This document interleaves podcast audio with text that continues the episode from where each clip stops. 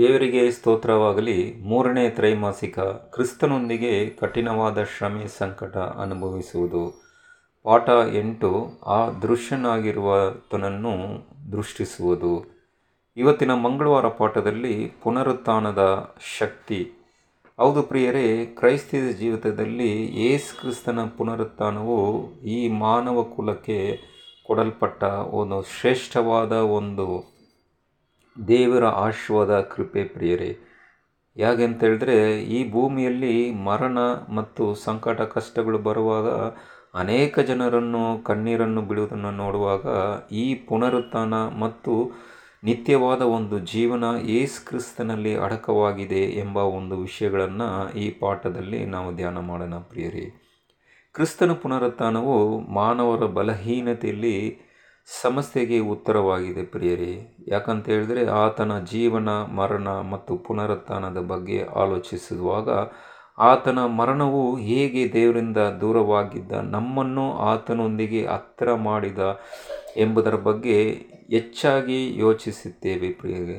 ಆದಾಗ್ಯೂ ಕ್ರಿಸ್ತನ ಒಂದು ಪುನರುತ್ಥಾನವು ಮಾನವರ ರಕ್ಷಣೆಗೆ ಒಂದು ವಿಶೇಷವಾದ ಒಂದು ಯೋಜನೆ ಆಗಿದ್ದು, ಆತನ ಒಂದು ಶ್ರೇಷ್ಠವಾದ ಒಂದು ಬಲಿ ಮತ್ತು ಶ್ರೇಷ್ಠವಾದ ಮರಣ ಮತ್ತು ಪುನರುತ್ಥಾನ ನಮಗೆ ಕೊಡಲ್ಪಟ್ಟ ಒಂದು ಶ್ರೇಷ್ಠವಾದ ಒಂದು ವಾಗ್ದಾನ ಪ್ರಿಯರೇ.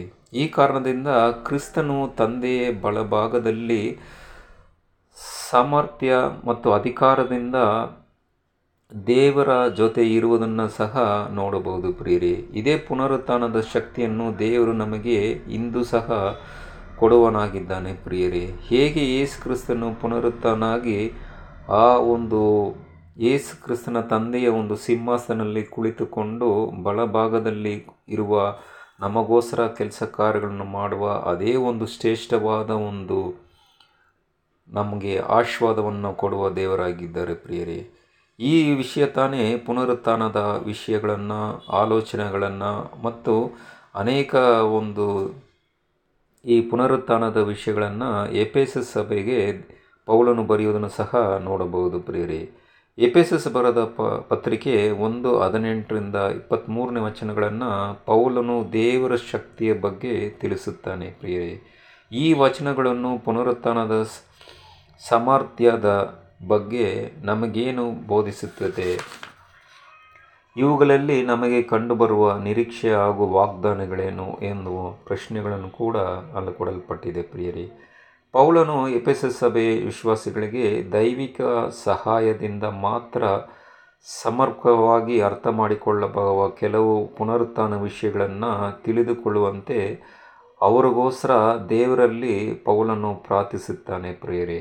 ಅದೇನಂತೇಳಿದ್ರೆ, 2 ಅಂಶಗಳನ್ನು ನಾವು ಕಲಿಯಬಹುದು. ಮೊದಲನೇದಾಗಿ, ಕ್ರಿಸ್ತನ ಬಲಾತಿಶಯವನ್ನು ಎಷ್ಟೊಂದು ಮಹತ್ಕಾರವಾಗಿದ್ದು ಅದು ನಮ್ಮಲ್ಲಿ ಸಂಪೂರ್ಣ ಬದಲಾವಣೆ ನಿರೀಕ್ಷೆ ತರಬೇಕು. ಎರಡನೇದಾಗಿ, ದೇವರ ಜನರಾದ ನಮ್ಮಲ್ಲಿ ಆತನ ಸಾಧಿಸುವ ಪರಾಕ್ರಮವು ಎಷ್ಟೊಂದು ಅತಿಶಯವಾಗಿದೆ ಎಂಬುದನ್ನು ಎಫೆಸಸ್ ವಿಶ್ವಾಸಿಗಳಿಗೆ ತಿಳಿದುಕೊಳ್ಳುವಂತೆ ಅನುಗ್ರಹಿಸಲಿ ಎಂದು ಅವರಿಗೆ ಪೌಲನು ಬೇಡಿಕೊಳ್ಳುತ್ತಾನೆ ಪ್ರಿಯರೇ. ಆದರೆ ಈ ಒಂದು ಕ್ರಿಸ್ತನ ಪುನರುತ್ಥಾನದಲ್ಲಿ ಅನೇಕ ಒಂದು ವಿಷಯಗಳು, ಶ್ರೇಷ್ಠವಾದ ಒಂದು ಸತ್ಯಗಳು ಇದರಲ್ಲಿ ಅಡಕವಾಗಿದೆ ಪ್ರಿಯರೇ. ಕ್ರಿಸ್ತನು ಈ